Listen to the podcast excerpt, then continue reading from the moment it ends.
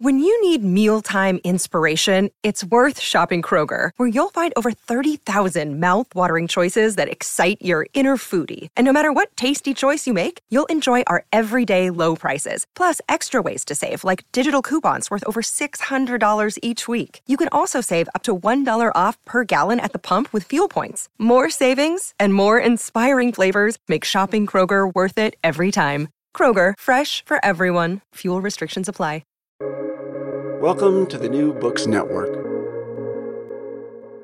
Confounding, exhilarating, and contagious. Emotions matter, and so does applying emotional intelligence. Welcome to Dan Hill's EQ Spotlight, the podcast where emotions rule. Whatever the topic, how do hearts and minds collide? Find out with your host, a college professor turned globe-trotting EQ entrepreneur. His mission? Each week, Dan joins prominent authors in decoding how emotions drive outcomes and make people tick. Now, on to the show. Hello, everyone, and thank you for joining me for the 100th episode of my podcast, Dan Hill's EQ Spotlight. The series appears here on the New Books Network, which has as its motto, sharing knowledge so people can thrive. Today's topic is leading with emotional intelligence. I'm joined by Roberta Ann Moore. She is the author of Emotion at Work Unleashing the Secret Power of Emotional Intelligence. The publisher is the Conscious Choices Corporation.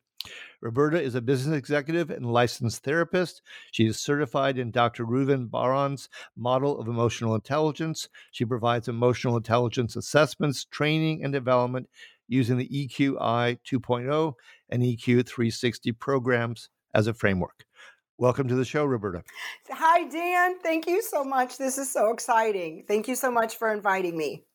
Absolutely. So, um, offer the readers, or listeners, a brief uh, sense of what the book's about, if you would. Well, the book is about um, basically it's a model of emotional intelligence. It's called the EQI 2.0 that was started and researched by Dr. Reuven Bar-On and then picked up by Dr. Steven Stein. He is also a contributor to the model. But the book takes this model and is an overview of the five different composites together. Dr. Stein and Dr. Bar-On, they were answering the uh, the answers to two questions: what makes people happy and what makes people su- successful, both at work or at home. And they came up with 16 different emotional intelligence skills. These are skills that can be developed and learned. They are not traits that you're born with, as you might see in a different assessment model like um, Myers Briggs or DISC. So the book is an overview of that model and how I have worked with clients to apply the model and how they've start where we started and where we how they changed. It also includes questions and exercises that people can do to grow the skills. Okay, and in fact, I think for today's uh, conversation, I'm going to focus particularly on those exercises because you have different ones under each of these, as you say, composites. So let's maybe jump to the first of them. The first composite in the book is self-perception. So, so what what goes into self-perception? Great question, Dan. Self-perception is basically how you see yourself. So the three skills involved there would be self-regard self actualization, and emotional self awareness. So, if somebody is what self regard, by the way, is considered the foundational skill. So, someone has to have enough or be high enough in self regard if they want to do skill building on any of the other 15 skills. Self regard is another word. I use it sometimes as confidence. Um, but it's your a person's ability to know that they are good at some things on one hand, need to be better at some other things on the other hand, but knowing both, they still love and accept themselves the way they are. Self actualization is the skill of continual learning, doing work that gives somebody a sense of meaning and purpose. And emotional self awareness is what it sounds like it's knowing what you're feeling in the moment so that you're able to put a label on it. Okay, it seems to me all of those have uh, an element of needing some courage to uh, actually, you know, do the hard work of uh, look, looking at things and really pondering them. Um, so in the in the book, you're talking about situations where uh, people, you know, one of the exercises where people have trouble handling their emotions. So I'm interested in what, from your many years of doing this work now, what kind of situations have you seen up come up most often in a business context? Sure, Dan. So uh, I'm going to answer from two different extremes. On the one extreme, when there's a conflict, and I've got an, I'll give you examples of these in a second here.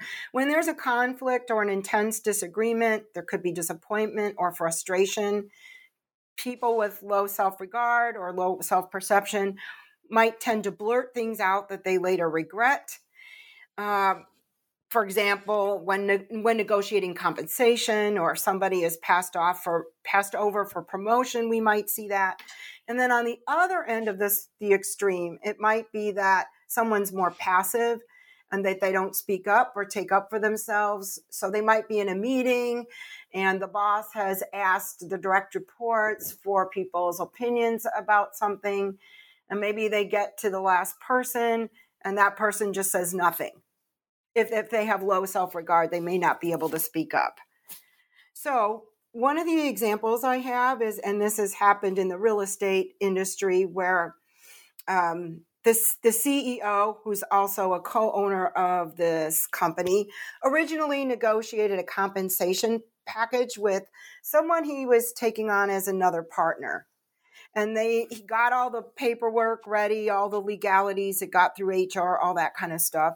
And then about a week um, before signing this, that person who was going to be the new partner wanted to amend it and decided they really needed or wanted a larger share of the profits. And so this was a surprise to the, you know, the CEO sure. co-owner, right? Could imagine that. All the terms then needed to be negotiated, but this person had some trouble giving up the control so apparently he got very angry, uh, lost it, kind of said some things he ought not to have said. But they all calmed down. Uh, and they waited, I guess, a couple of days and then they went back to it. Uh, the person who was requesting the renegotiation felt they were really bringing in, they're in a sales role, so they felt they were bringing in more revenue to the company. And that's why they felt entitled to a larger commission for what they sourced.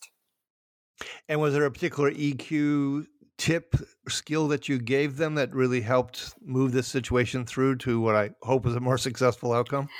Yes, to remember the self actualization, to remember why you're in this business in the first place and what your ah, okay. what your passion is. And actually that caused the CEO the CEO is actually in a process of reflection and contemplation and is going to sell off because of this is selling off either two or three they haven't decided yet um, parts of the business. So they can just refocus and focus on what their original passion was which is um, commercial real estate. Okay. So so things worked out well in the end um, a, a, second composite is self-expression. What what does that entail? Self-expression. There are three skills there. Emotional expression, which is the you know, 85% of all communication is something we call meta communication. So it's not the words you say as much as what's heard, but the look on your face, the tone of your voice, your sure. body posture, that's emotional expression. And you want to use those in a constructive way, not in a destructive way. Assertiveness is, a, is very important here that's some of my clients say, Roberta, I don't know why I scored so low. I am assertive. I, I do take up for myself. And I say, okay, but do you do that in a non offensive way? And then they say, oh, no, no, I don't. and then independence is being able to work with a lot of, w- without needing a lot of reassurance. Um, from the person you report to at whatever level you're at to know that you're working in the right direction. So it's being self directed or self motivated. Okay. When you're describing assertive, but in a non offensive way, I just have to ask the question Would you say that that's a problem more for your male clients than female clients in business, or, or not true, or any other patterns you see there? Yes, I love this question. Okay, I was going to I was going to mention this, and you reminded me and this will fit with the next composite too a little bit. So the way this um, model is structured and the assessment tool is structured, they've made it gender neutral. However, in my experience, you're catching on to something, Dan. This is exactly what I see is that the men have more trouble being assertive in a non-offensive way than do the women. So men are usually um, they're not as good at that as women are because they lack empathy. Women tend to be higher in the empathy skill, and then they are usually yep. lower in the assertiveness skill. Yep. And how do they respond? I just have to ask this also as a follow on. I mean, you are obviously a, a, woman giving advice. Do you find that there's some paternalism that's involved, unfortunately, here? Or do they take fairly well in, in terms of coaching to uh, modulate that assertiveness and, and hopefully amp up the empathy? I haven't, Dan, I haven't had anyone yet, any female complain about any paternalism. Most of them are very eager to learn and want to be oh, better oh, oh I, I, yeah, sorry, I, I, I, probably didn't phrase it right. I was wondering about you as a female coach for a male executive oh. and how they oh. take coaching. okay, yeah, all right. So, you, Dan, I'm just going to be brutally honest. What I had to do when I got certified to use this, I had to take the EQI 2.0 assessment myself. And sure. I was scoring at the time was scoring lower in assertiveness and higher in empathy. So I was out of balance. So I hired a coach. I hired someone to coach me for two years to increase my assertiveness to match those of my male clients. So you're you you're at your spot on there. I had to work at that to to get myself up to that level. Okay makes some sense to me. Um, the the exercise I was curious about here was, you know, what patterns you've seen when people are asked, "What does winning professionally and being successful mean to them?" You know, what what do they tend to say? So I'm going to tie this one in because we were talking about assertiveness. I'm going to uh, make this sure. very relevant here. Uh, winning professionally was a was a favorite phrase when I worked with. Um, the regional leader or, or a branch leader, I guess, but of a very large insurance company. And this person had been in uh, what we, you would call production. They would call it maybe sales production, and had sure. instead switched to being, um, and they were a top 10 nationwide salesperson, switched to being a managing partner of a large branch.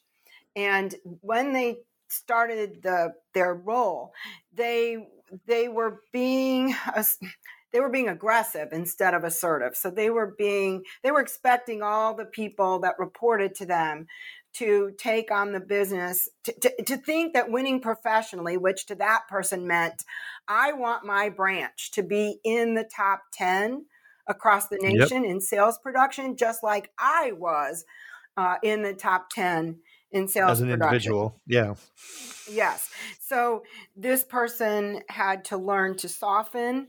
This person had to uh, they made their goal, by the way, but they had to learn to soften. They had to learn to listen to people more. They had to learn to have, have kind of like an open door policy instead of a closed door policy, walk around the office, talk to people, things like that. Okay.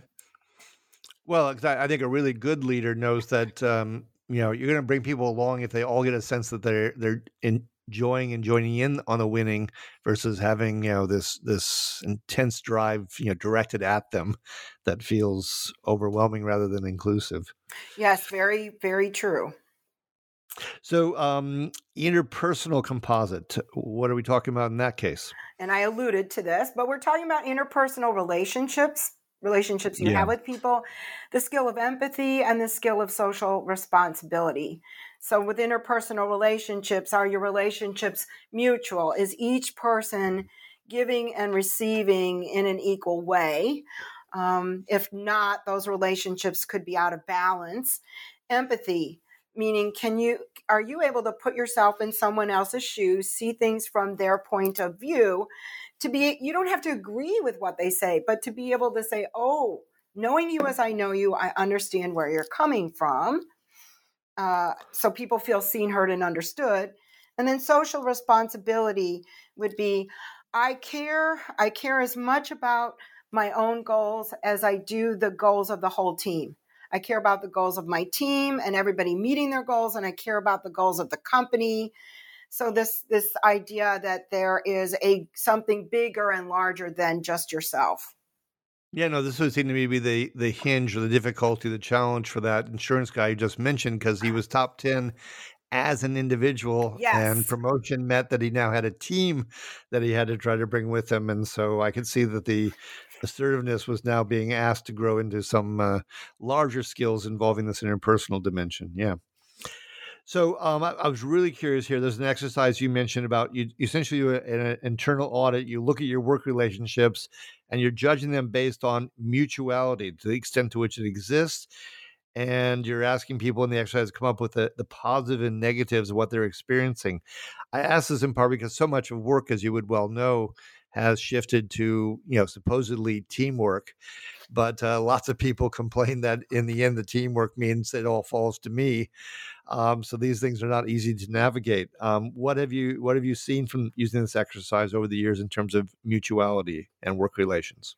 All right. So. Uh, of course, when people say that people bring positive things to the table, they might mention that somebody's competent, intelligent, honest, forward looking, inspiring, fair minded, broad minded, supportive, straightforward, and dependable. And then when they they talk about the negatives. I, I actually, in uh, one of my workshops, I asked the question, which kind of fits in here. Tell me, think about one of your boss. Who was the best boss? And now who was the worst boss that you ever had? And sometimes people are in in either the webinar or the workshop with their boss so i say it has to be a past one right? Sure. And what people say on the negative side is oh that person thought they knew it all and they they were condescending. They didn't think i knew much of anything. Um, they took credit for my work when they were presenting to the higher ups.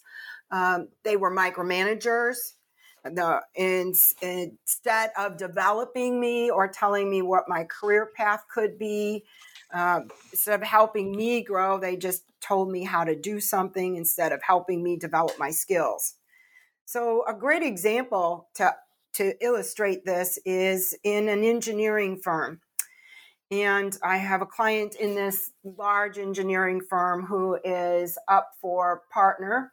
They will be promoted to partner within the year.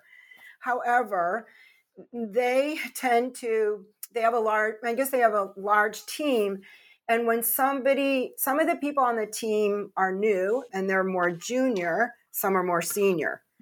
The, issues are not with the senior people. The issues have been with the junior people in terms of if the if the junior person didn't do the work right, this person who's up for partner will just stay up till 11:30 or midnight and do it themselves which, as you know, is not such a good thing because you know the no, person just, yeah the person i coach is supposed to be developing that other person and they're also t- a little inflexible emotionally um, mm-hmm.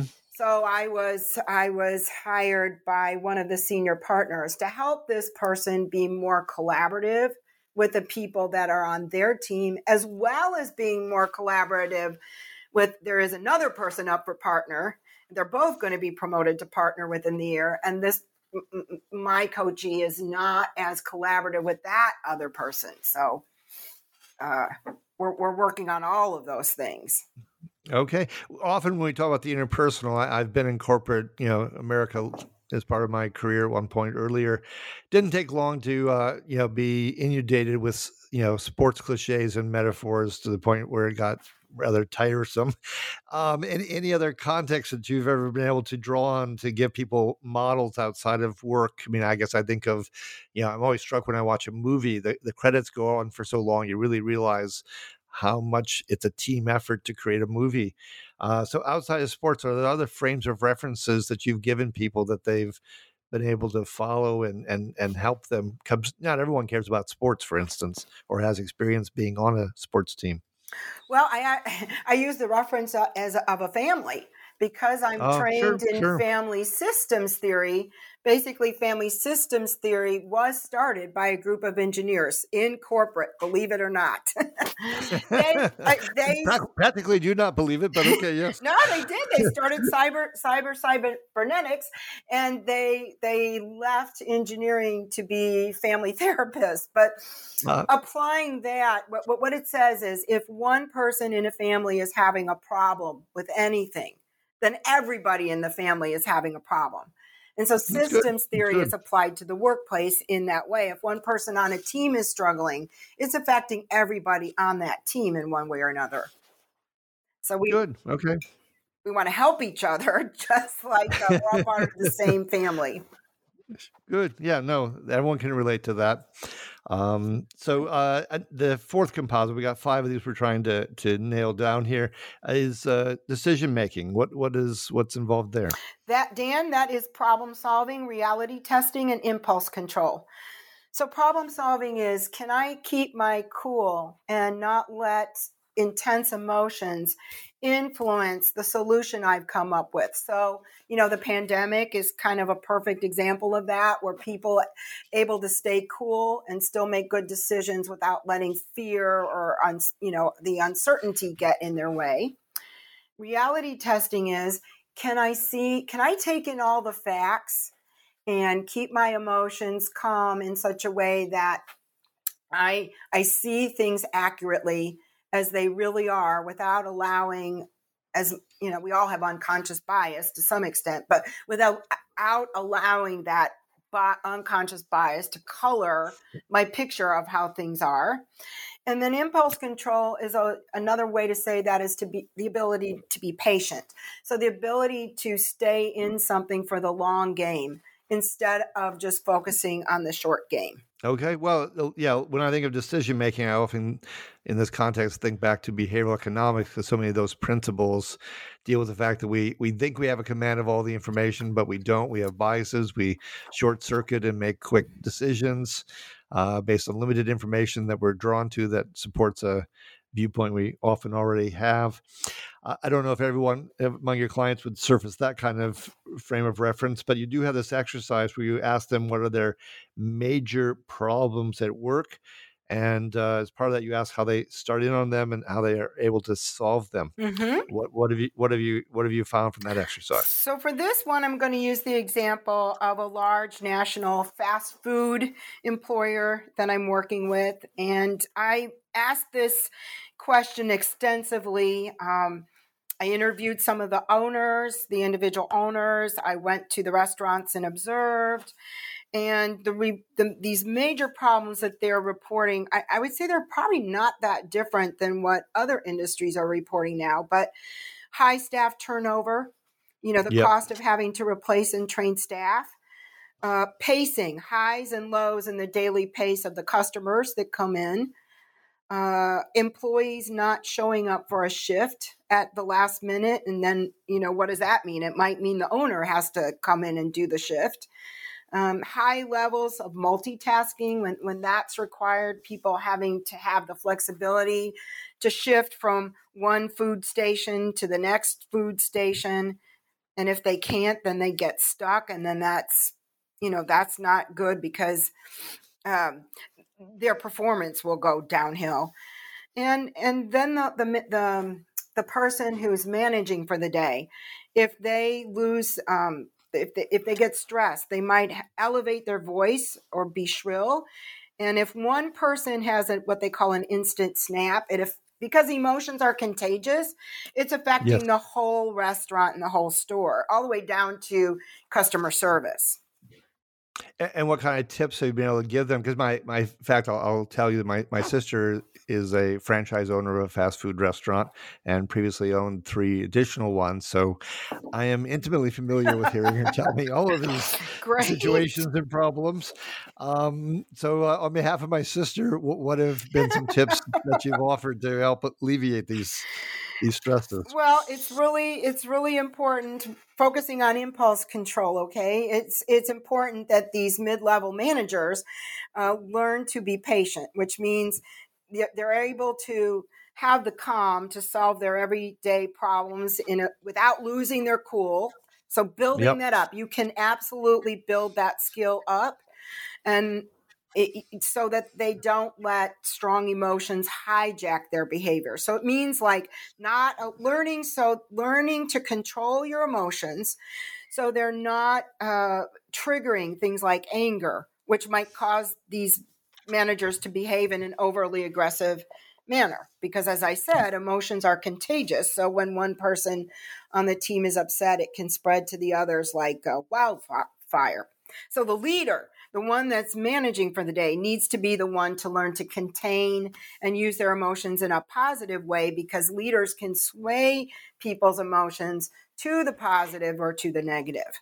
and we sure. don't and how do you and, yeah and how do you get them to that that uh, greater patience? It's training. We're actually going through a series of for six months, um, twice a month, uh, three hours each, training on how to build the impulse control skill. So, so some people start out by learning well, this is going to get complicated. Learning about that fight or flight response, which comes from a very primitive part of our brain called the amygdala. Sure. There's actually a, an A B C D E exercise in the back of the book in the in the appendix, which this is not my exercise. Uh, I did not come up with it myself, but learning to know what your triggers are, and then ahead of time practicing how you know if you know where they come from, you know what to do to not let them hijack you you have to change your beliefs about the triggers and this gets complicated because then you, this goes back to self regard. If somebody thinks they're a poor leader and they get triggered by somebody not showing up for for work that day for their shift and they think, "Oh, they take it personally. Oh, they're not showing up because I'm a poor leader." That will taint their behavior for the rest of the day. And everybody else. Okay. sure, sure. No, so I knowing see that. it's not personal. I'm not taking this personal using empathy skills to say maybe that person's not here because someone in their family got sick and they had to be taken to the hospital, which actually happens sometimes, right? Sure, especially in the age of COVID. Yes, exactly. So using that so, empathy skill, learning how to balance okay. all of that. Okay, so we got one last composite here before we run out of time. That's stress management, um, which seems all consuming. Right. Um, what what goes into that composite? Flexibility, which is emotional flexibility. I I did an um, I assessed the executive leadership team at a financial institution, and one of the people who was in charge of compliance and government regulations said, I, Roberta, you don't understand. I cannot be flexible. And I said, wait a minute, you know, I came to this career by, I was a CPA before. I used to be in public accounting.